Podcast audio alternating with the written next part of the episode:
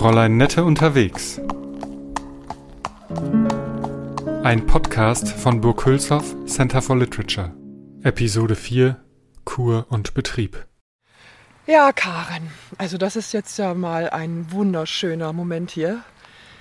Parkbank In Gräf- Bad Driburg. Ja, Gräflicher Park. Im Gräflichen Park. 64 Hektar Landschaftsgarten. Ich bin gerade so überwältigt. Es ist einfach ein herrlicher Spätsommertag. Und wir hatten heute einen freien Tag. Und ich kann auch noch nicht so ganz glauben, dass wir morgen unsere letzte Reitetappe vor uns haben. Andererseits fühlt sich das an, als wenn wir auch schon fünf Wochen unterwegs wären. Wirklich? Kommt dir ja. das so vor? Ja, von dem, was wir alles erlebt haben und äh, wie sich das hingezogen hat. Also ich habe das Gefühl, das ist wie so ein Dauerzustand schon, dass wir hier durch die Gegend reiten. Aber ich könnte auch noch fünf Wochen dranhängen. Also das stimmt. Ich finde auch, das wird normalisiert sich so, dieses Fortbewegungsmittel. Man, äh, also es gibt sogar diesen Morgen, wo ich aufwache und denke, ach ja klar, heute geht's weiter. Das ist doch wundervoll, ne? Ja, man ist auch ganz innig jetzt mit den Pferden, obwohl wir ja eines von den beiden haben zurücklassen müssen. ne? Ja. Torino steht jetzt bei zwei entzückenden Frauen in der Reitanlage Menzitzfelde, Bei Lippstadt ist ja, das. bei Lippstadt, die sich um ihn kümmern, weil er eine, ja, was, Äh, Schlundverstopfung nennt sich das. Also wir sind abends noch mal hin, wollten füttern und äh, war furchtbar gierig auf sein Futter, hat das reingeschlungen und dann ist irgendwas im Schlund stecken geblieben. Wir haben es nicht wieder alleine rausgekriegt. Tierarzt musste kommen und dann waren wir bis 11 Uhr nachts äh, dabei, irgendwie einen Schleimbatzen nach dem anderen aus diesem armen Pferd zu befördern.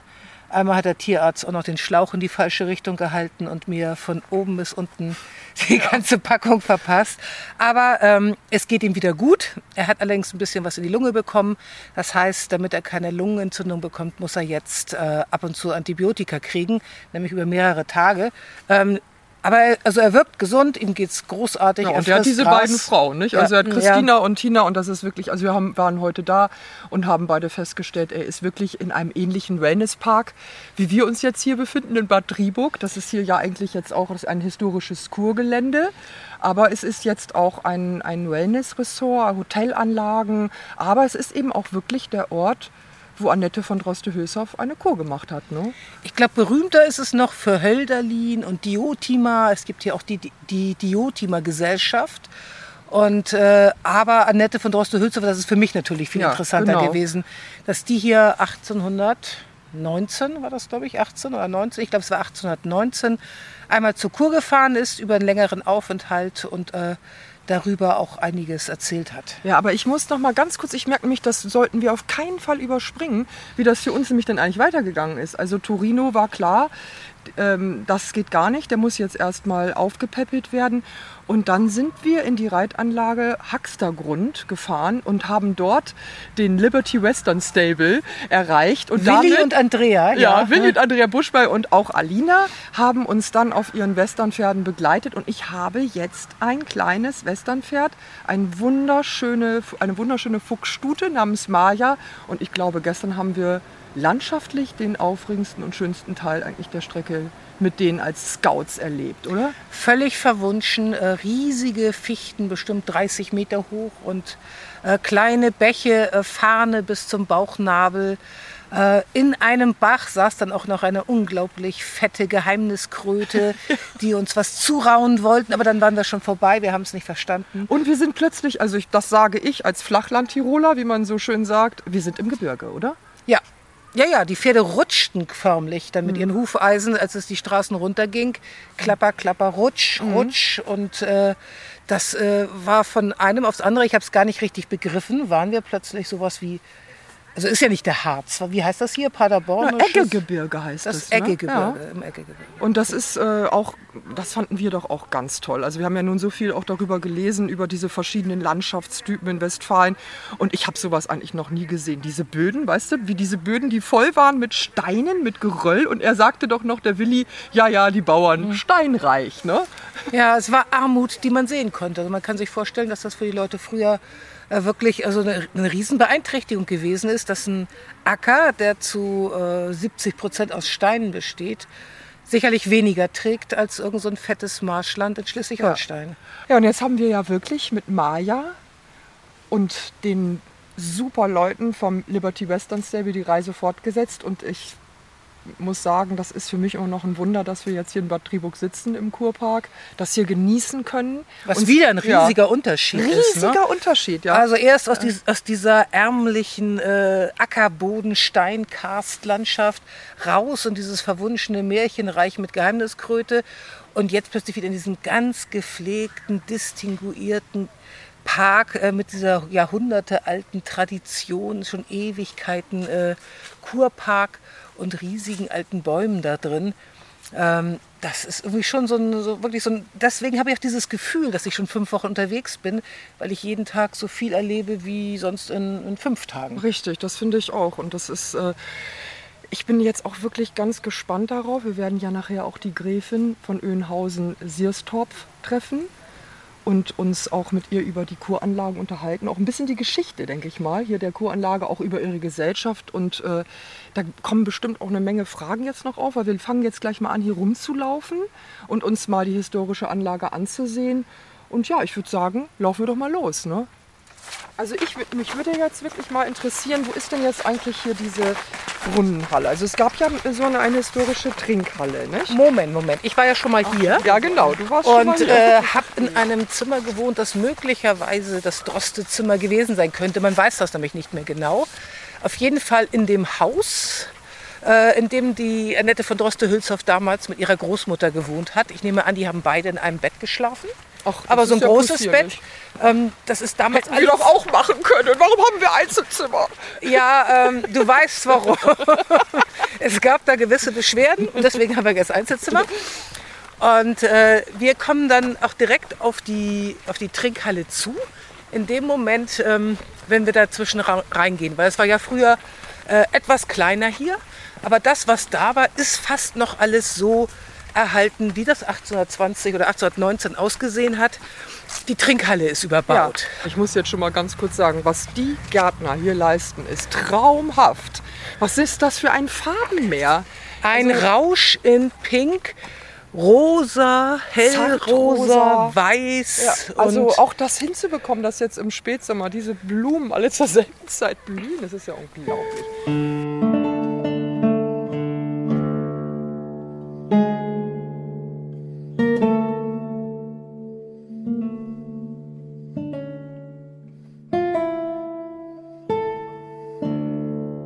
Ja, liebe Gräfin Öhnhausen, Sie haben uns jetzt schon eine riesige Freude gemacht, weil wir gerade von Ihnen die Erlaubnis bekommen haben, morgen durch den gräflichen Park zu reiten, um diese Route zu finden, die Annette von Droste-Hülshoff mit der Kutsche gefahren ist, um nach Brakel zu kommen, zum Bökerhof.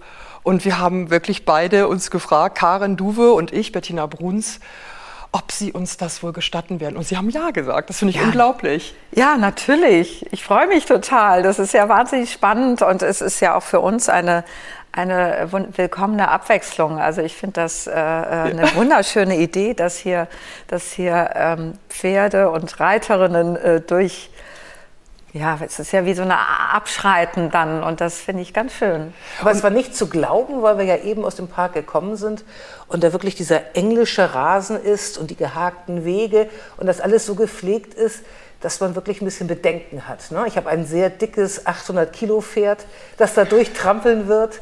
Und der Gärtner wird das aber hinterher so ein bisschen. Gut, also den Rasen, wo der Tau morgens gekämmt wird, also den wollen wir ein bisschen vermeiden. Ne? Ja, wir bleiben schon auf den Wegen, das versprechen wir. Aber das wird damit dann, ähm, wir, wir machen ja diese ganze, diese ganze Route vom Schloss Hülshoff, wie sie immer gereist ist, bis zum Bökerhof.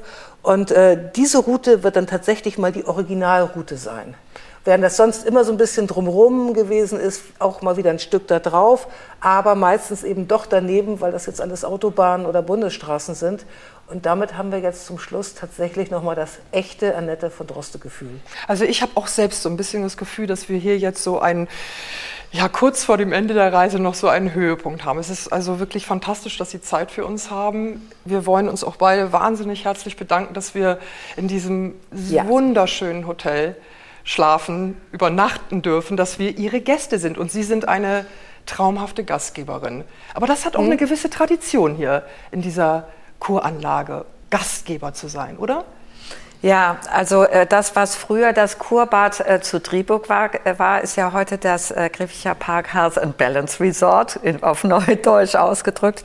Und der Gründer des Bades, der Vorfahr meines Mannes, der äh, Kaspar Heinrich von Siersdorf, der war ähm, ein genialer Mann, weil er hatte es eigentlich nicht nötig, äh, hier ein äh, Kurbad ähm, zu errichten. Aber er war eben ein Unternehmertyp und ähm, und er hatte einen kleinen Besitz in der Nähe von Braunschweig und, und hat, äh, war Hofjägermeister beim Herzog von Braunschweig. Aber er hatte eben die Idee, ein Bad zu errichten, was übrigens damals Mode war. Also es gab viele äh, regierende Häuser, die Kurbäder gründeten. Das konnten die aus Steuereinnahmen finanzieren. Das konnte Kaspar Heinrich nicht. Er musste sich das selber verdienen und hat dann eben hier die Quellrechte vom Herzog von Braunschweig ähm, ähm, erst gepachtet und hat dann immer, wenn er wieder Geld hatte, hat er ein Logierhaus oder ein Saal oder ein Speisezimmer und die, natürlich die Badehäuser gebaut. Und er hat tatsächlich mittags immer mit seinen Gästen zum Mittag gegessen. Ähm, das hieß Table d'Hôte, das heißt, er ging als erster rein und jeder, der, so wie man reinging, setzte man sich hin, damit man immer wieder jemand Neues kennenlernt. Ja, das ist ja eine tolle Idee. Nicht? Also da hat man ja eigentlich dann auch die Möglichkeit, sich mal zu mischen. Unter Umständen ja sogar mal unter den Ständen, oder? War das nicht hier auch eine Möglichkeit, mal Leute kennenzulernen, die vielleicht für Annette von Droste-Hülshoff sonst nicht so zu erreichen gewesen wären? Also es war, Bad Rieburg war immer schon ein Ort, wo es nicht so an den Hoch, wo der Hochadel hingekommen ist, sondern eher das, ähm, ähm, der Kleinadel, der mittlere Adel und das aufkommende Bürgertum. Und das war ähm, aber in der, sozusagen, in dieser Gemengelage war das natürlich durchaus möglich. Und das war hier viel freier, als wenn sie zu Hause an ihren Orten und an ihren Gütern oder Städten gewesen wären, äh, weil sie dann natürlich gefangen waren in ihren, ähm, in ihren äh, Schichten, in ihren Korsetts der, äh, ihrer ja, Stände oder sonstigen Positionen. Insofern war das hier sehr viel freier. Und glaube ich auch ein kultureller Austausch dann. Ne? Das waren ja eben dann Bildersammler, die dann hinkamen, weil sie dann auf den Bildersammler Sierstorf getroffen sind und äh, dann hat äh, es hat, ach ja, was mir noch einfällt, da hat es ja auch noch ähm, so eine Art äh, Unterkunft für Bedürftige gegeben. Also extra Haus, die dann sicherlich nicht mit am Tisch saßen, aber die dann auf Kosten, glaube ich, des Freiherrn dort äh, zur Kur gehen durften. Genau, da gab es die äh, Villa Heimat. Äh, das Gebäude heißt heute auch noch Villa Heimat, weil eben gefallene Mädchen, die ohne Mann ein Kind bekommen haben, sich dort erholen konnten. Ich glaube, das war damals nicht so ganz leicht, wenn man ein, ein uneheliches Kind bekam und ähm, war nicht gern gesehen oder vielleicht sogar ausgestoßen. Und da durften sich dann die jungen Frauen dann erholen. Das kommt doch auch, das hast du vorhin auch schon mal erwähnt, diese ja. Geschichte, man sammelte für jemanden, nicht? Also, Nein, also es, ja? ähm, ich hätte das sowieso verstanden, dass es damals äh, Bürger aus Driburg waren, die äh, eine Kur benötigten, sich das aber nicht leisten können. Das ist also, äh, und dass die im deutschen Haus wohnten. Das ist, also vielleicht sind es auch zwei Häuser gewesen. Das geht ja auch über so eine längere Zeit hinweg. Und das ist, ähm, da gab es dann ja eben diesen, diesen berühmten Vorfall, dass Annette noch ein Gedicht geschrieben hat für eine Dame, die ihr damals das Schicksal, ihr Schicksal erzählt. Das war ganz schrecklich. Äh, der Mann war gestorben, der Sohn nicht aus dem Krieg heimgekommen, die Kühe an einer Seuche eingegangen, die Tochter krank. Und äh, das, es kam so dicke von allen Seiten, dass äh, Annette dann darüber ein Gedicht gemacht hat und gesagt, der, der du diesen Zettel hier liest, äh, erinnere dich daran, dass nicht alle so glücklich sind wie du und äh, ist dann mit diesem Zettel sammeln gegangen, um für die, äh, für die Frau dann so, so ein bisschen so ein Schärflein zusammenzubringen. Also das Deutsche Haus war auf jeden Fall ähm, eine Mischung aus, also es war ein Wirtshaus und dann mhm. Äh, gab es eben auch ähm, Sozialfälle, die versorgt ja. wurden. Da ist übrigens heute die Verwaltung äh, drin, wo auch mein Mann sein Büro hat. Ähm, aber auf jeden mhm. Fall gibt es die Gebäude alle noch. Genau. Also was ich ganz faszinierend finde, ist, dass Sie, ich habe gelesen, Sie sind Kunsthistorikerin. Nicht? Richtig. Ja, und das ist natürlich jetzt eine ganz schöne Voraussetzung, um hier auch in, diesen, in dieser Kuranlage den Gästen auch noch weitaus mehr anzubieten, außer ein traumhaftes Ambiente, sehr schön auch von Ihnen mit äh, eingerichtete Zimmer, sondern Sie haben auch dieses gewisse Mehr. Sie bieten etwas an hier. Ausstellungen, Lesungen, Sie haben hier Installationen im Park. Genau, das, äh, die Idee en, äh, entstammt aus dem Jahr 2003, als äh, meine Schwiegermutter kurz bevor sie starb, Ramona Gräfin von Önhausen-Siersdorf, errichtete noch die, ähm, die Diotima-Insel ein und den Hölderlin-Hain. Und äh, an, zum Andenken an die ähm, glücklichste Zeit des Lebens, im Leben von äh, Friedrich Hölderlin, der eben hier mit Suzette Gontard vier ähm, Wochen verbrachte und wo sie eben ihre verbotene Liebe leben konnten. Sie war, Suzette Gontard hat äh, Friedrich Hölderlin als Diotima in seinem Werk besungen und sie, Suzette Gontard, war äh, die äh, Mutter seiner Zöglinge. Er unterrichtete die Kinder der, des Ehepaares Gontard in Frankfurt an sich und sie mussten flüchten im Jahr 1796, weil die Franzosen vor den Toren Frankfurts standen. Und dann ging man, äh, hat Herr Gontard, seine Frau und die Dienstboten, unter anderem Friedrich Hölderlin, äh, gen Norden geschickt und sie kam bis, äh, bis Kassel. Und dort äh, sag, ähm, wurde ihnen gesagt, sie sollten nach Driburg äh, gehen, ein Bad, was in der heroischen Landschaft läge, weil man eben im 18. Jahrhundert davon ausging, dass hier die Varusschlacht äh, stattgefunden hat, an unserem Knochenberg hier. Und, ähm, das glaubt man inzwischen nicht mehr, oder? Ich glaube da fest dran. ist doch klar. Die haben, nur noch nicht, die haben nur noch nicht gegraben, richtig. Ja. Aber hat denn, haben denn Hölderlin und Suzette Gontard nicht auch eine Zeit dann hier alleine bringen können? Genau, also Ehemann? Äh, ohne der, der ja. Ehemann war überhaupt nicht dabei, der musste zu Hause seine Geschäfte verteidigen gegen die Franzosen und deswegen waren sie ja so ja. glücklich hier, weil hier niemand sie störte und Kaspar Heinrich Siersdorf, der Gründer des Bades, schrieb auch an seine Frau, die Partie Gontard hält sich sehr zurück, man sieht sie wenig. Sie sind viel ja. auf den Zimmern, mehr dazu mündlich. ja? Das ist ja wunderbar. Ja. Also das ist ein berühmtes Zitat, was immer wieder ähm, äh, äh, hervorgeholt wird. Und man kann es natürlich nicht beweisen, aber man geht schon davon aus. Und er hat ihr ja den Hyperion dann gewidmet, den großen Briefroman und viele Gedichte. Und dann äh, wurden sie ja auch, mussten sie dann natürlich irgendwann zurück nach Frankfurt. Dann hat Herr Gonta hat ihn rausgemobbt und dann ging, ging ja wirklich äh, das Unglück fing dann an, dass äh, er dann verrückt wurde und sie starb dann und er kam dann 36 Jahre in Turm in Tübingen. Also es war wirklich ähm, hier ein, ein Ort der Glückseligkeit sozusagen. Ja. Und ähm, und genau, meine Schwiegermutter hat ja das dann eingerichtet und dann dachte ich, Mensch, es gibt so viele Orte, die behaupten, Goethe wäre da aufs Klo gegangen und machen da einen Wahnsinnstrara raus. Und welcher Ort kann schon sagen, dass da Hölderlin glücklich war? Und dann habe ich gesagt, das müssen wir nutzen. Dann habe ich eben die Diotima-Gesellschaft gegründet, den kleinen Kulturverein. Und wir haben dann angefangen mit Lesungen und mit äh, Konzerten und dann Theater. Und jetzt seit ein paar Jahren mache ich eben auch Ausstellungen mit zeitgenössischen Künstlern.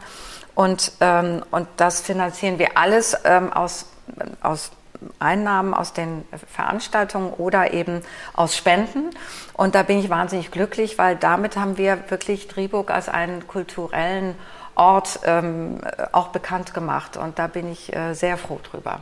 Ja, und stolz können Sie auch ja, darauf kann, bin ich Absolut, auch. ja. Und ich glaube wirklich, dass das sehr anregend ist, wenn man sich hier aufhält. Also ich habe das auch äh, selber schon mal erlebt, dass man, wenn man irgendwo im Urlaub ist, das kann man ja auch ein bisschen als Urlaub durchaus bezeichnen, sich auch mal einlassen kann auf Sachen, wo man vielleicht, wenn man zu Hause ist, ich meine, ich lebe nun in Berlin und ich kenne das sogar aus Berlin, dass man denkt, na ja, da ist jetzt eine tolle Premiere, um, aber ich bin heute so ein bisschen faul, ich glaube, ich bleibe zu Hause. Hause. Aber im Urlaub möchte ich was sehen. Ich mhm. möchte mir was angucken. Ich möchte mich auf was einlassen können. Und das ist doch eigentlich eine ganz tolle Zusammenkunft hier in diesem traumhaften Gelände. Aber das sind nicht nur Gäste, oder? Kommen dann auch Driburger also das, Einwohner hierher? Das Irre ist ja, dass der Durchschnittsgast hier 1,9 Nächte bleibt. Also man denkt ja, die Leute bleiben hier wochenlang, so wie früher Annette äh, Droste-Hülshoff. Dem ist nicht so. Die meisten bleiben äh, höchstens ein Wochenende oder so.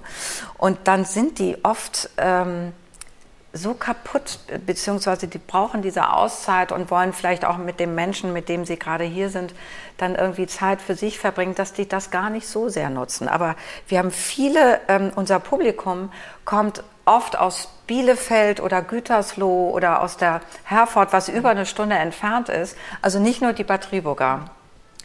Also dann sind Sie ja eigentlich hier in der Region jetzt ein fester Kulturstandort geworden Absolut. mit Ihrer Gesellschaft. Mhm. Sehr, Ja. sehr schön. Ja. Und ich glaube, Karin, du hast hier schon mal gelesen, oder? Ja.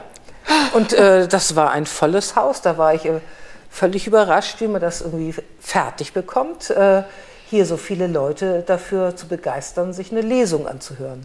Ja, und das Lustige war ja, dass Sie das äh, ähm, Kapitel über Driburg vorgelesen haben. Ja, das bot sich ja an. Ne? Und das war so unglaublich, weil da die Driburger unter Bad, äh, Bad Driburg nicht so gut wegkamen zum Teil. Und die ganz empört waren und sagten, Ja, das kann doch nicht wahr Also- sein, dass die wirklich das... Äh, Und dann dürfen die hier noch im Kurgelände lesen und das schlecht machen. Aber wieso kamen denn die Driburger nicht so ganz gut weg? Was war die da, die Empfindlichkeit? Also ich glaube, ähm, das Wasser ist hier zwar gesund, aber auch sehr salzig. Ne? So Nein, es Geschmack gibt her. drei Quellen. Es gibt Ja. drei Heilquellen. Kennen Sie den Unterschied zwischen äh, Heilquelle, Mineralquelle und äh, Tafelwasser? Also ich liebe es, wenn Sie ihn mir erklären. Gut. Tafelwasser ist, kommt aus dem Wasserhahn und wird dann mit äh, Kohlensäure durchsetzt und dann kann man das an der äh, Tankstelle oder an, in Discountern kaufen. Das möchte ich jetzt nicht sagen, wie das heißt. Mineralquellen kommt, äh, ist Wasser, was aus der Mineralquelle kommt, was ähm, dann mal medium oder sehr sprudelig oder ganz still, das kann man angereichert werden mit, ähm, mit Kohlensäure. Und die Heilquellen werden so, wie sie aus der Quelle kommen, getrunken. Und wir haben drei Heilquellen. Die Rabequelle, die ähm, Kaspar-Heinrich-Quelle Die und, Markusquelle? und die Markusquelle. Ja. Die Markusquelle ist benannt nach meinem Mann, mit C, Markus mit C übrigens. Die Kaspar-Heinrich-Quelle ist das, was wir auch in, in Flaschen abfüllen.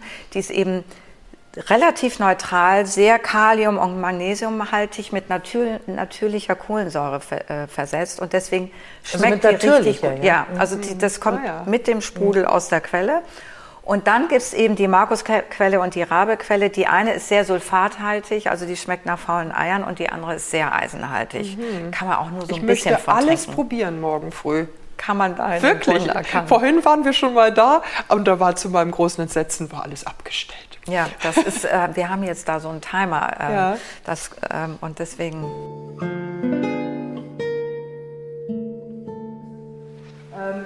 Dieses kleine eingefasste Rondel, ja, das ist der Brunnen, in dem die immer ihre Töpfe bewerten.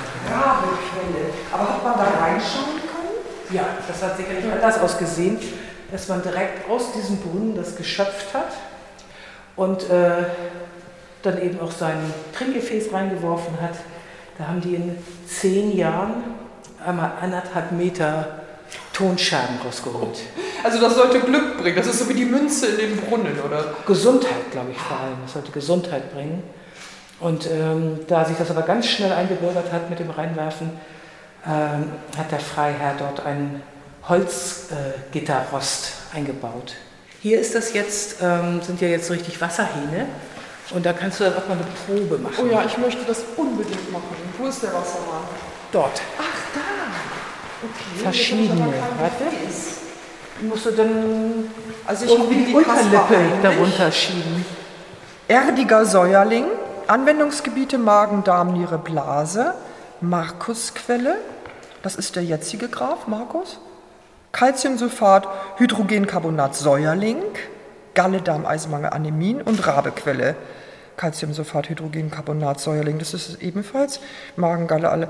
Was nehme ich denn jetzt? Was habe ich denn jetzt? Alles. Ich möchte eigentlich ganz gern Kaspar Heinrich probieren. Ich halte es jetzt hier drunter. Kaspar Heinrich Quelle, in der Tat. Also ich drücke jetzt auf den Knopf. Du auch? Ja. Zur gleichen Zeit? Ja, äh, ausgestellt. Ach, das gibt's doch nicht.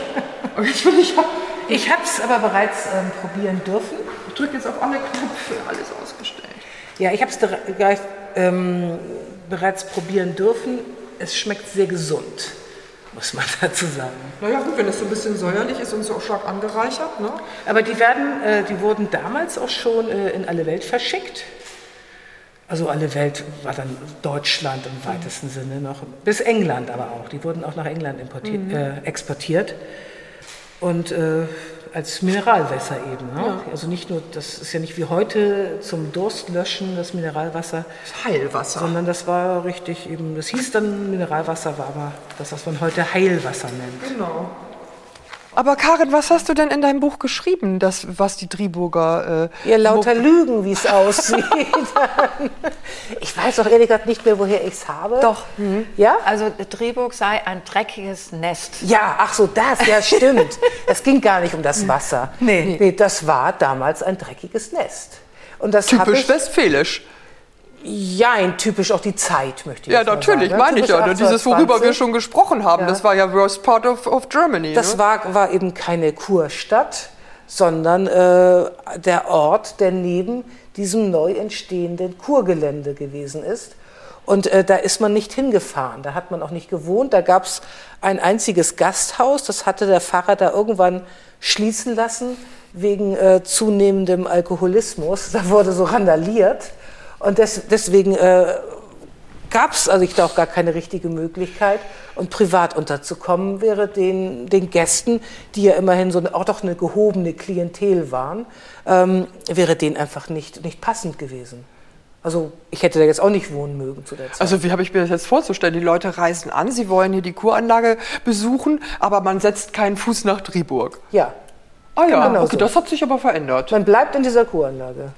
Was mir auch noch sehr im Gedächtnis geblieben ist, dass die arme Annette dieses unglaubliche, diese schlaue junge Frau, dass die lieber nur Illustrierte lesen sollte, hat der Badearzt doch gesagt, weil, ja. damit sie, weil sie sonst sich überanstrengen würde und dann krank wird und, und so. Da habe ich allerdings auch so ein bisschen so zusammengemischt. Ähm, ich hatte ja natürlich nur so einen, so, einen, so einen, gewissen Fundus, was sie hier gemacht hat, was sie hier erlebt hat und musste die Lehrstellen ersetzen. Und das habe ich dann eben mit den äh, medizinischen Vorstellungen der Zeit und auch genau des Arztes, der da gewesen ist. Also was der in einem anderen Zusammenhang gesagt hat. Also es kann sehr gut so gewesen sein, es muss nicht so gewesen sein, aber äh, würde der Zeit entsprechend äh, einer intelligenten Frau wie der Annette von Droste-Hülshoff zu sagen, äh, sie solle weniger lesen, dann würde sie gesünder sein. Das war ja auch ein bisschen so der, der, Gedanke, diese viele Buchleserei. Also die kamen ja dann mächtig in Mode. Viele Frauen haben ja nicht nur gelesen, sondern haben auch angefangen zu schreiben. Und das äh, war ja nicht gern gesehen. Also das im Endeffekt beflügelt ist die Fantasie. Und das war ja immer gefährlich für Frauen, wenn die Fantasie zugenommen hat. Man hat sich irgendwo hin fantasiert. Ich meine, auch da war ja schon hier der Kurort eigentlich schon mal eine erste Etappe auf der ganz großen Reise, die viele Frauen gerne unternommen hätten.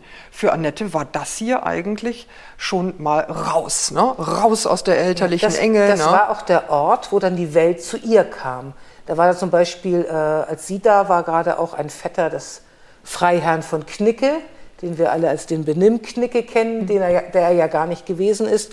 Und dieser Vetter war auch Schriftsteller und er hatte Asien bereist und Afrika und hat ihr davon erzählen können.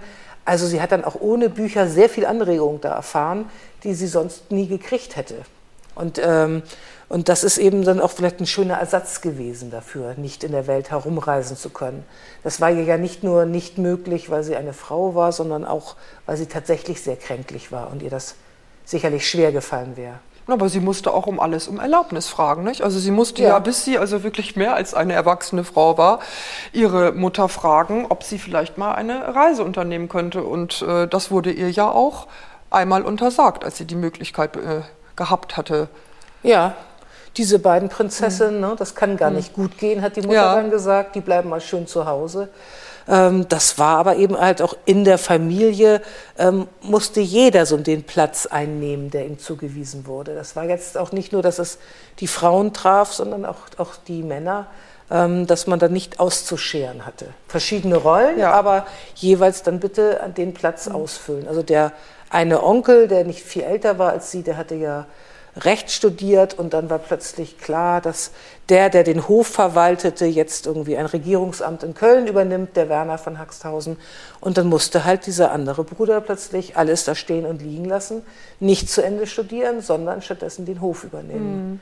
Und da wurde auch nicht gezickt, das machte man dann. Adel verpflichtet. Das ja. ist übrigens in ganz vielen Familien immer noch so. Ja, ja. wirklich? Das Sie sprechen so. aus eigener Anschauung? Ja, also äh, ich, ich gerade auf der Fahrt hierhin habe ich mit einer Freundin hier aus der Nachbarschaft äh, gesprochen und sie sagt, ähm, es gibt äh, viele Familien, wo eben der älteste Sohn ähm, den Besitz übernehmen muss. Und das denkt übrigens der, mein Mann über äh, unsere Kinder auch. Ja, dass mein Sohn, ich habe eine Tochter, die älteste ist eine Tochter, dann zwei Söhne, dass der älteste Sohn äh, hier den Betrieb übernehmen soll. Ja. Aber vielleicht wird es auch Ihre Tochter. Ich meine, Sie geben ein sehr gutes Vorbild ab, oder? Das Sie sind eine Geschäftsfrau. Kann man Sie doch auch bezeichnen, nicht? Ja, also ich sehe mich als Unternehmerin. Ja. Und, ähm, und ich äh, hoffe sehr, dass äh, meine Tochter, die ist eine unglaublich äh, kluge junge Frau, die ähm, auch die richtige Ausbildung hat, dass sie, wenn sie das möchte, ähm, auch zur Debatte steht. Ja, das, davon gehe ich jetzt mal aus. Ich meine, wir reden ja jetzt hier gerade über Möglichkeiten, die man hat oder vielleicht auch nicht genutzte Möglichkeiten. Ich, wie oft haben wir jetzt auf der Reise über Annette von Droste-Hülshoff nachgedacht, haben vielleicht auch mal gedacht, was würde sie in der heutigen Zeit, was hätte sie in der heutigen Zeit für Möglichkeiten, was hätte sie davon ergriffen. Und äh, das ist schon interessant, dass es vielleicht in bestimmten Zusammenhängen auch noch heute ja, sich mal fast so Gesetzmäßigkeiten gibt, die dann doch wieder auch in Frage gestellt werden müssten, erneut. Ist das jetzt wirklich die, die einzige Möglichkeit, dass der Sohn etwas übernimmt oder könnte es auch die Tochter machen? Es ist ja nicht nur in Ihrem Unternehmen so, sondern das, mit solchen Dingen müssen sich ja viele Familienunternehmen auseinandersetzen. Ne? Also ich, ich äh, sehe das, dass in Familienunternehmen da eine viel größere äh, Bereitschaft und Offenheit ist gegenüber mhm. Nachfolgekonstellationen. Ähm, ja. ja. Ähm, es gibt hier ganz in der Nähe, also in Wittenherdecke gibt es eine, die Uni Wittenherde, äh, Wittenherdecke, da ist das weltweit größte Institut für ähm, Forschung von Familienunternehmen. Die machen jedes Jahr einen Kongress. Und da äh, geht mir das Herz auf, wenn ich sehe, wie da die Familien, und das sind Mütter mit Söhnen, äh, Väter mit drei Töchtern oder ganz viele verschiedene Konstellationen, wie dieses Nachfolge, die Nachfolge geregelt wird. Ja? Und das ist, äh, weil da man natürlich in einem Unternehmen auch noch mal viel mehr sehen muss. Erstens, erstens wollen sie das, ohne dass sie äh, das nicht wollen, so ein Unternehmen weiterzuführen, schafft man, hat man gar nicht die Energie dafür. Zweitens haben sie, müssen sie es können. Das heißt, haben sie die Fähigkeit, ein Unternehmen, mittelständisches Unternehmen in die Zukunft äh, mit dem ganzen, mit dem allen, was mit der Globalisierung und allem, allen anderen, was, äh, was damit zusammenhängt, weiterzuführen. Und das ist etwas, was man ähm, auch erlernen muss, ja. Und, und dafür muss man es wollen. Und das, da sind, sieht man viel mehr äh, Frauen schon und äh, junge Frauen und, und, und ähm, auch Geschwisterkonstellationen, was in einem landwirtschaftlichen Betrieb nicht so wäre, weil wenn man das dann, ja, wenn da mehrere übernehmen, dann zerstückelt man es und dann ist der Besitz irgendwann so klein, mhm dass man nicht mehr davon Aber leben kann. Aber deswegen gibt es ja auch in der Landwirtschaft das Erbrecht. Das, äh, das wird ja auch deswegen nur an einen Erben weitergegeben. Und die anderen, das ist ja auch ein bisschen das, warum das bei den Drostes auch ganz klar war. Es kann nur einer erben. Und die anderen werden dann nicht, können nicht sagen, naja, aber mir steht ja hier ein Viertel zu. Weil dann wäre der Besitz ja irgendwann zerfleddert gewesen. Das war ja auch der Grund, es warum. Es macht, ne? macht durchaus Sinn. Und mhm der Erbe war auch nicht immer hellauf begeistert. Das äh, war jetzt oftmals äh, auch nicht so. Das, das, hieß ja einfach nur, er musste es verwalten und einer, der vielleicht irgendwie so eine Dompräbende bekommen hat und nett in so einem kleinen Nebenhäuschen wohnen konnte und nur so ein bisschen von seiner, von dem Geld, das er mal automatisch bekam von der Kirche, äh, das so ein bisschen noch mit reinbuttern konnte in den Gutshof, aber sonst machen konnte, was er, was er wollte. Ähm, der ist dann äh, vielleicht viel besser weggekommen als derjenige, der tatsächlich diesen Betrieb mit der ganzen Arbeit übernehmen musste.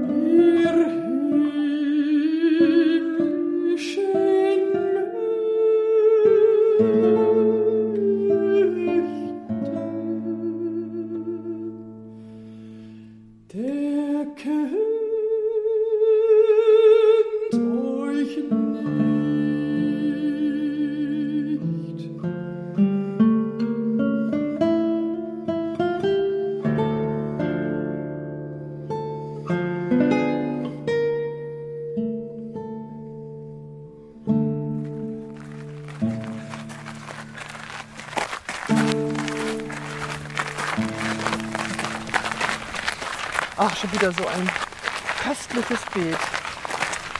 Also hier ist wirklich ein äh, Farbenmanager am Werk mit den Blumen. Diesmal äh, rosa, ein bisschen ins Violette. Mhm. Ein riesiger Kreis im englischen Rasen, rausgestanzt und äh, gefüllt in verschiedenen Höhen mit lila Dahlien und rosa Dahlien und blauem Rittersporn ähnlichem und silbernem dazwischen. Ähm, ja, tolle Gärtner. Ja, wirklich.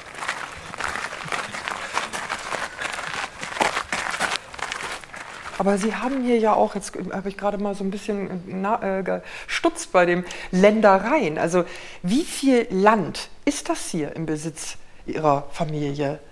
Ähm, also das ist nicht mehr so viel wie früher, weil äh, hinterm der Park hat 64 Hektar, was sehr, sehr groß ist. Ja, also das ist äh, der innere Park ist ähm, 48 Hektar und dann geht es eben noch in den Wald rein. Und da, wo früher die Landwirtschaft war, da ist jetzt Golfplatz. Und der Golfplatz, 18 Loch, ähm, ist genau hinterm Park.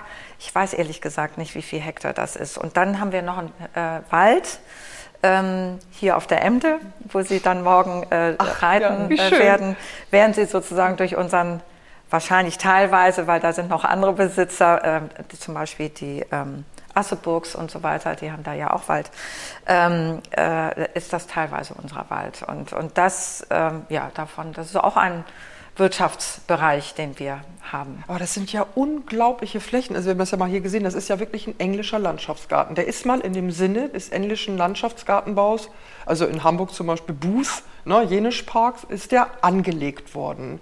Genau. Aber das will ja auch alles äh, begutachtet werden, gepflegt werden. Haben Sie denn eigentlich selbst auch noch mal neue Aspekte der, der, der Veränderung der Anlage oder, oder sagen Sie sich, ich möchte das in einem historischen Sinne erhalten? Also ähm, der Park ist von Caspar Heinrich Siersdorf, diesem genialen Gründer, eben ähm, angelegt worden als englischer Landschaftsgarten. Er war auf, ähm, auf seiner ähm, Honeymoon, also auf den Flitterwochen waren er und seine Frau in England, haben dort die englischen äh, Landschaftsgärten gesehen. Auch durch den Herzog von Braunschweig wusste er davon. Und er hat eben die alten Bäume, die Sie heute sehen, hat er gepflanzt. Er war eben Forstmann, kannte sich aus, hat übrigens auch eines der Standardwerke über heimische Hölzer geschrieben, die heute für die Dendrologische Gesellschaft immer noch sehr wichtig ist. Und, ähm, und hat dann eben diesen, den Teich und dieses, ähm, die Wege und die, die Brücken und so. Das war, ist alles Teil eines mit den Sichtachsen und dann, wie, wie man geht, was entdeckt man, wenn man um die Kurve äh, geht und so weiter. Das war alles natürlich bewusst angelegt. Und jede der sieben Generationen oder sechs Generationen vor uns hat den Park beeinflusst. Ja? Und äh, meine Schwiegermutter war eine der wichtigsten ähm, ja, Mitglieder der Familie, die den Park ähm, verantwortet haben. Sie hatte hinter den Brunnenarkaden hat sie einen Heckengarten mit einem wahnsinnig schönen Yin und Yang Brunnen und dann hat sie eben die Diotima-Insel und den Hölderlinhain und viele andere Sachen äh, gemacht. Und wir haben, ähm, mein Mann und ich haben äh, Piet Odolf nach, ähm, in den Gräflichen Park geholt. Das ist einer der bekanntesten äh, Gartenarchitekten der Welt, Holländer. Er ist über 70. Der hat auch die Highline in New York gemacht. Ähm, das ist ja diese stillgelegte Hochbahntrasse, wo früher die Züge fuhren, wo jetzt so ein eine äh, Grünanlage auf, ähm, auf Stelzen sozusagen ist. Und er ist bekannt für seine äh, Stauden- und Gräsergärten. Und er hat selber übrigens auch Stauden gezüchtet. Er hat wilde Stauden versucht wieder zu, zu züchten, beziehungsweise seine Frau hat das gemacht, ich glaube jetzt nicht mehr. Und und er ist zu uns gekommen und wir hatten, äh, es, es gab die Idee, ähm, einen Garten mit ihm zu machen. Und das hat etwas länger gedauert, bis wir uns einig geworden sind, wo er sein soll und wie er sein soll. Aber wir haben gesagt, also wenn er den Garten macht, soll er versuchen, das Thema Wasser aufzugreifen, weil wir ja dieses Kurbad es ja nur Ja, gibt wegen der. Heilquellen. Das ist ein schönes Thema hier. Und, äh, und deswegen, das ist ja wie ein blühender Fluss, der sich über diese großen Rasenflächen entlang schlängelt, ähm, wo man einerseits eben die Schlangenbewegung hat, aber auch die Wellenbewegung mit den kleinen Hügeln, die zwischen den Beeten äh, zu sehen sind, wo man eben auch den Perspektivwechsel haben soll. Also man soll, so wie, die, wo es, äh, so wie es hohe und niedrige Stauden gibt äh, und hohe und niedrige Gräser gibt, soll man eben auch auf verschiedenen Ebenen mal niedriger, mal höher auf die Stauden und auf die Beete gucken können. Und die Stauden sind alle, haben alle einen Blauton. Ähm, ähm, also sie sind, und das ist das äh, Wunderbare, weil, weil er wirklich dieses, und jetzt ist einfach so eine wunderbare Zeit, weil es warm ist und die, es steht alles so im Saft und es ist manches schon verblüht, aber es sind unglaublich viele, äh, äh, ja. die, die, die Insekten, denn manchmal flirrt das so vor lauter Insekten, dass man denkt, das ist ein fliegender Teppich, der gleich wegschwirrt. Ja, das haben wir bewundert. Und ich finde es auch so wundervoll, diese verschiedene fast Terrassierung oder dieser fast Reliefeffekt, der dadurch entsteht. Das ist auch, glaube ich, ein Teil des Konzepts dieses äh, Gartenarchitektens und Künstlers, dass äh, das Blühen auch nicht aufhört. Das Jahr über, nicht? Äh, ja, jein, sagen wir mal so. Ähm, äh, er sagt, jede Pflanze hat in jeder Jahreszeit äh, äh, ihre Schönheit. Also was ja unglaublich schön ist im Herbst ist, wenn, ähm, wenn dann die, die, die Farbe so langsam weggeht und es dann lauter verschiedene Brauntöne, aber jede alles, was von den Blüten, die Fruchtstände, die übrig bleiben, das sind ja wie Skulp das sind Skulpturen. Ja, das ist absolut jede, skulptural, ja. Jede einzelne äh, ehemalige Blüte wird zu einer Skulptur. Und das im, im Raureif oder im, im Schnee, äh, wenn die Sonne dann da so drauf scheint, das ist absolut Aber ich finde das auch wirklich eine sehr schöne Ergänzung zu diesem romantisierenden Blick in den englischen Landschaftsgarten, der ja primär jetzt nicht irgendwie so ein Blumengarten ist. Ergänzt es das traumhaft. Das, wir war, sind hier wirklich auch vorhin herumgelaufen, haben uns das angesehen und das ist uns unglaublich Ja, aufgefallen. also jetzt auch die, die Blumen, die jetzt hier stehen an den Häusern. Also das ist auch uns ganz, ganz wunderschön gemacht. Das freut mich Und die sehr. Farben so ineinander gehen und diese Üppigkeit und man sieht nirgendwo ein Stück Erde, sondern das ist alles wie ein Kissen, wie ein Teppich. Auch das ist und du hast auch gleich ein paar gelungen. Lieblingsblumen von entdeckt, ne, von dir? Ja, aber Ja. das ist das ist aber ganz schlicht, was ich so gerne mag. Die riesigen Funkchen fand ich ganz Ah, ja. toll.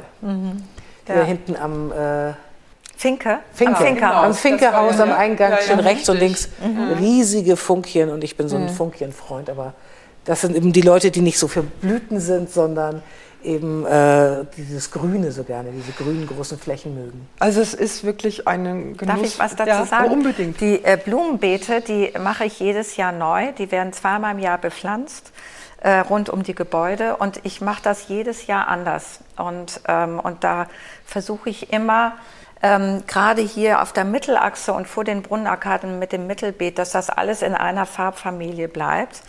Ähm, wenn das dann an den anderen Häusern ähm, sind die mehr so für sich. Ähm, und das mache ich, gestalte ich jedes Jahr anders. Also Das sie- machen, gestalten machen- Sie selbst. Ja. Das macht jetzt nicht ein Gärtner, Nee. der sich das, der das aussucht und Nee, zusammenstellt. Ich glaube, jetzt Ja. sprechen wir kurz mal in Ja. Ehrfurcht aus. Ja. Nein, das ist ja unglaublich. Das ist wirklich so, ja, ein so, äh, schöner Sinn auch für die Ästhetik dieser Pflanzen. Ja, und da- natürlich auch für deren verschiedene Blühepochen. Ne? Genau, das ist nämlich, äh, jetzt ist natürlich alles so im Saft. Wenn Sie Anfang Juni kommen, da ist alles frisch gepflanzt, das sieht alles noch ziemlich er- erbärmlich aus, weil dann eben gerade die Sommerbepflanzung reingekommen ist. Und jetzt bis Ende September wird das noch ganz gut aussehen, aber dann wird eben alles rausgenommen und dann kommt die Winter- und Frühlingsbepflanzung. Ja, Stiefmütterchen jedes Jahr auch wieder anders und dann wieder ein neues äh, Frühblüher-Design mit Tulpen, Narzissen und äh, allem Möglichen. Und das denke ich mir auch. Also es ist jedes Jahr anders, deswegen lohnt sich auch jedes Jahr mindestens zweimal wiederzukommen. Weil Ich glaube, das nehmen wir uns jetzt vor, oder? Und Gräfin Öhnhausen, Sie gehen jeden Morgen spazieren hier in Ihrem Park? Ich gehe meistens am Nachmittag mit meinem Hund äh, spazieren. Und, ähm, aber es kommt sehr auf die Jahreszeit äh, drauf an. Also ich gehe gerne jetzt äh, eben äh, immer so am späten Nachmittag, weil ich diese, dieses schräge Licht sehr gerne habe. Und dann im Winter gehe ich gerne mittags, wenn's, wenn die Sonne hoffentlich dann ordentlich, äh, wenn es hell ist und, und, und so. Um Aber ich glaube, Vitamin das D kann man- bekommen. Ich glaube, das hört man nie auf zu genießen, oder? So ein Ort. Ja, also ich bin ja eine absolut eingefleischte Städterin äh, nach wie vor äh, und äh, werde, ich habe nie angefangen zu reiten oder habe auch nie meinen äh, Garten umgegraben, sondern ich bin auch jahrzehntelang mit Stöckelschuhen hier durchgelaufen, bis ich äh, am Fuß operiert werden musste. Das mache ich jetzt nicht mehr. Aber ähm, äh, ich finde, wenn man auf dem Land lebt und eben äh, hat man dieses unglaubliche es ist ja ein Gottesgeschenk, dass man die Natur so ähm, erleben kann. In- Entweder hier im Park oder ich gehe mal eben in den Wald, ja, oder durch die Felder. Und auch das ist ein riesiges Vergnügen. Und mir ist, ich finde beides äh, wahnsinnig schön und wichtig. Also Sie sehen ja jetzt hier auch zwei Modelle, zwei Lebensmodelle. Ich lebe in Berlin-Prenzlauer Berg und hier, du lebst ja wirklich richtig auf Also dem Land, richtig abgeschieden, ja. ne? Ja. In der Uckermark, oder? Na, noch schlimmer. Branden, also auch Branden, äh, Brandenburg, aber äh, Märkische Schweiz Märkische eigentlich. Schweiz, ja, das ist ja. wunderschön. Jeder, vielleicht kennen die, also viele Menschen kennen Buko, da Ja. hat ja Brecht gelebt. Und ähm, ja, ich glaube, ich kokettiere auch. Das ist eine Ja, wunderschöne das ist Gegend. wirklich sehr, Und Ich habe sehr mir die äh, auch äh, ganz absichtlich ausgesucht, äh, weil, auch weil sie so menschenleer ist. Ja, und ich merke zum Beispiel, ich bin, komme vom Land, also und äh, mein Mann und ich leben eigentlich immer in Großstädten. Wir haben erst in Hamburg gelebt, jetzt in Berlin.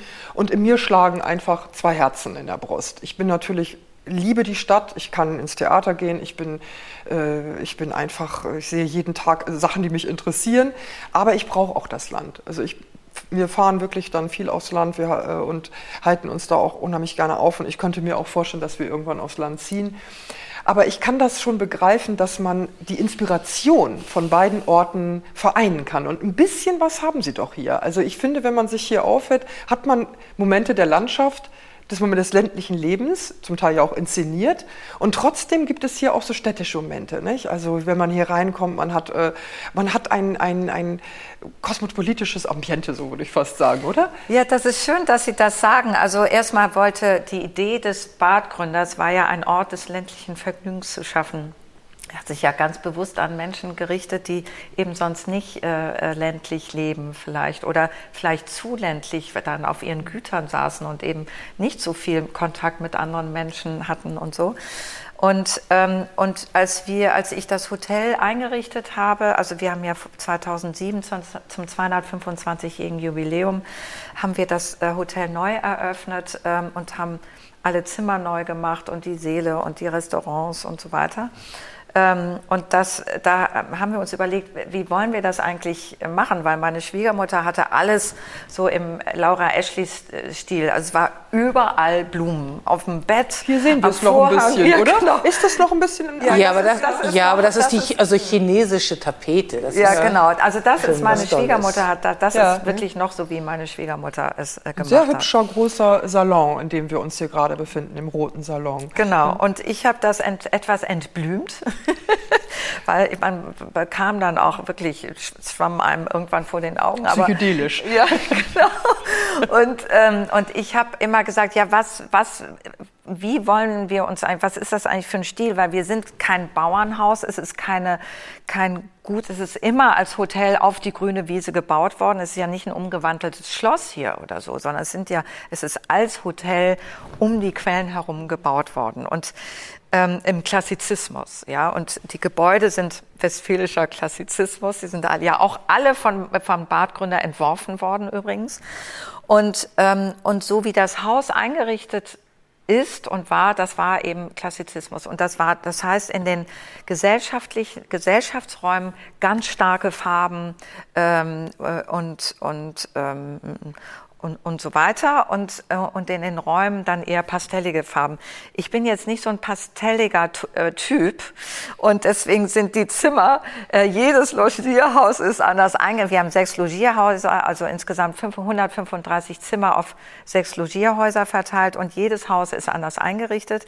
Und die sind nicht pastellig. Also das eine ist ganz gelb und da gibt es ähm, äh, fast orangefarbene Zimmer, dann haben wir grüne Zimmer. Ich bin in einem, das ist im Haus Hedwig, das ist wirklich unglaublich schön, wenn man da reinkommt. Es ist dann gleich eine ganz, äh, ja, wie soll ich das sagen, samtende Atmosphäre. Das hat fast so was, so, ein, so ein ganz dunklem Rot. Mhm. Ja? ja, das ist sehr, ja. sehr schön. Wenn ja, man sich da wirklich. auffällt, fühlt man sich gleich so um, gewärmt und, und, und umhüllt. Genau, weil wir wollten eben auch äh, Zimmer für Geschäftsreisende machen, was meist, die meistens männlich sind. Und deswegen haben wir gesagt, wir müssen irgendwie da auch mal äh, eben ähm, bis ihre Tochter kommt. Wie bitte? Bis ihre Tochter kommt. Ne?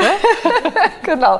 Ungeblümte oder äh, so nicht so liebliche, sondern eher so. Und da haben wir eben diese dunklen Möbel drin und die so ein bisschen äh, männlicher sind. Na, so. jetzt, wo wir auch ein bisschen männlicher unterwegs sind, ne, zu Pferd. Ist das sehr passend, ja. Aber ich muss Ihnen auch sagen, das fand ich gestern so toll. Wir sind zur Rezeption und wir waren wirklich, wir waren in Reitstiefeln, wir waren verdreckt und wir gingen wirklich dann in dieses Hotel, in diese Rezeption. Ich habe wirklich gedacht, na, jetzt wollen wir mal schauen, was das für ein Empfang ist. Das war so toll. Da, war, da, nee, da wurde ja nicht mit der Wimper gezuckt. Nicht? Also jetzt weiß man, das hier ist ein gutes Wanderreitquartier. Ne? Für die Zukunft an alle Wanderreiter bitte, Sie sind hier herzlich willkommen. Ja?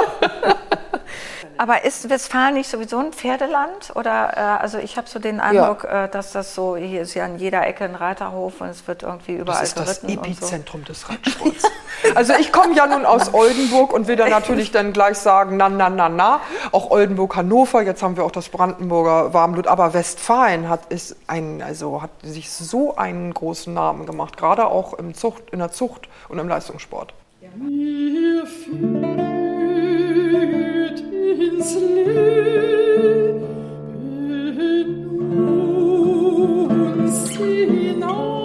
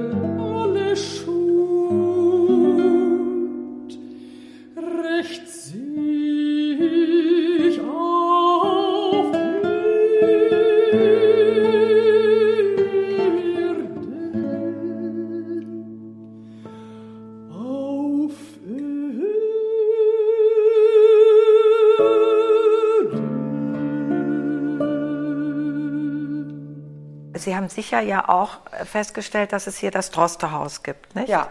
Das haben Sie, wo Sie ja auch äh, ja, gewohnt wir, hatten. Genau, wir haben uns ein bisschen gefragt, Sie haben hier ja das Drostehaus, aber das war nicht das Haus, in dem Annette von Droste-Höser logiert hatte. Doch. Nicht? Doch? Ja. Doch? Mhm. Ja? Da drüben, ja. Im Drostehaus. Mhm. Das haben wir dann nach ihr benannt. Das hieß ja. früher anders, aber das haben wir dann nach ihr benannt. Aha. Äh, wohingegen das Hölderlin-Haus, was hier gegenüber ist, da hat Hölderlin nicht gewohnt. Der hat hier im Siersdorf-Haus mhm. gewohnt und hat auf die Baustelle vom Hölderlin-Haus geguckt, ähm, weil äh, das ist 1797 fertig geworden. Das heißt, als er 1796 hier war, hat er dann die Baustelle gesehen. Ah ja, also wir haben vorher nämlich dort gestanden ne? und ähm, so ein bisschen ja. versucht, uns zu tarieren, wie mit so einem Tacho. So, wo hat sie denn hingeschaut und, äh, hm, ne? und ist sie mhm. dort rübergegangen in das Wohnhaus und so weiter. Ne? Ja, die, ja, ja, also ich wäre auch davon ausgegangen, dass es dieses Haus gewesen ist, wo ich auch mal wohnen durfte, weil das genau der Ausblick auch war, den sie dann immer beschrieben hatte.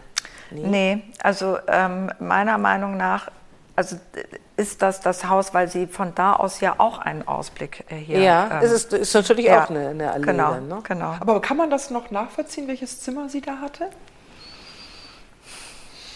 Also die Zimmer sind seitdem ja so ja, oft ähm, ja. umgebaut worden. Ich habe die ja alle vergrößert jetzt auch die Zimmer, nachdem sie alle klein Ach, erst wieder klein und dann wieder groß. Ja, das ist so, weil nach dem Zweiten Weltkrieg war hier wurden wir ja planwirtschaftlich von den Kostenträgern und äh, Krankenkassen mit Kurgästen versorgt, wie jeder Kurort in Deutschland. Und, ähm, und da war wirklich, gab es lauter Einzelzimmer mit Nasszellen. Das heißt, wir hatten nur einen ganz kleinen Vier-Sterne-Bereich, wo etwas größere Zimmer waren.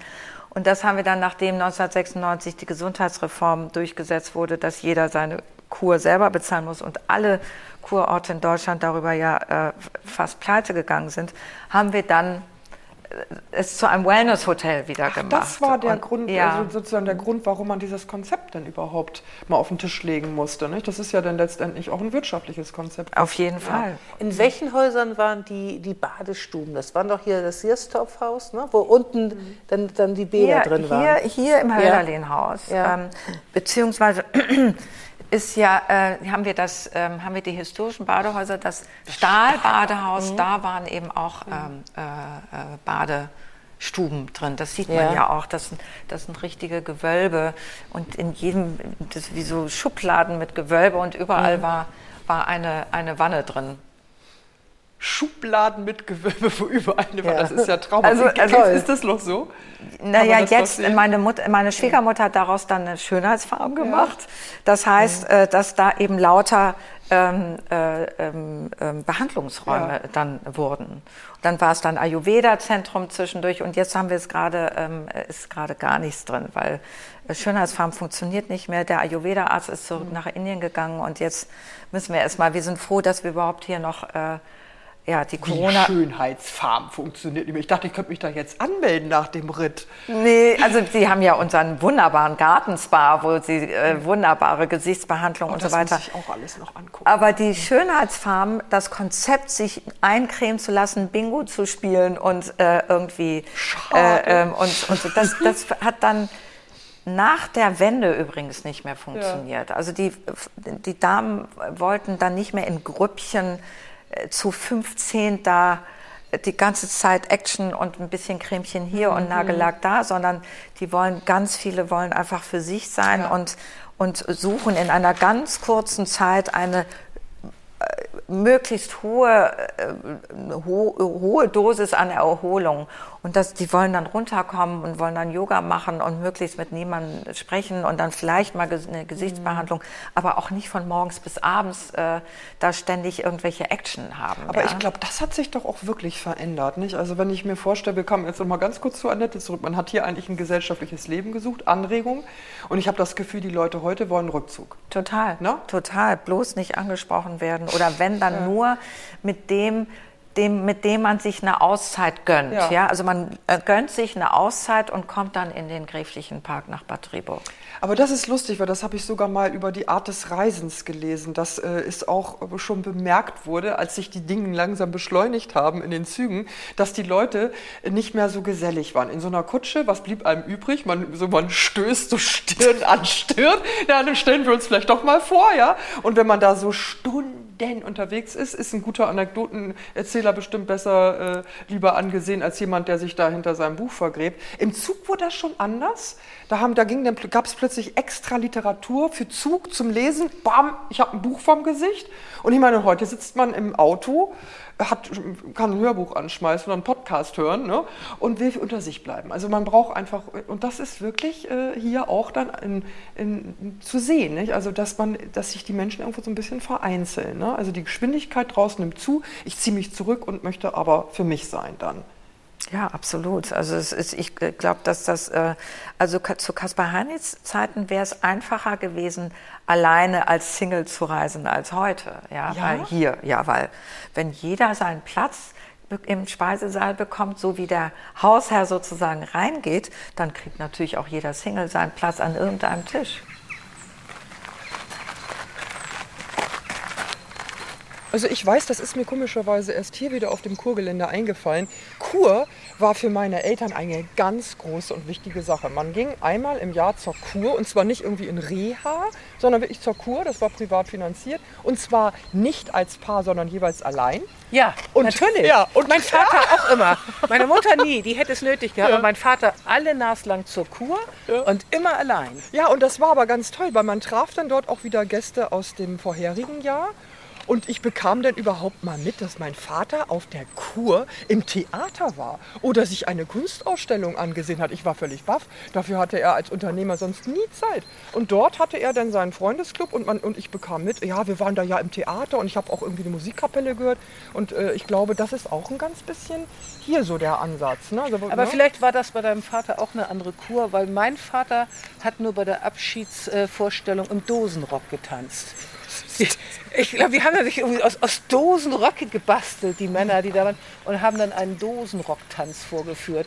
Das ist das Einzige, was ich mitgekriegt habe, was mein Vater dort jemals gemacht hat.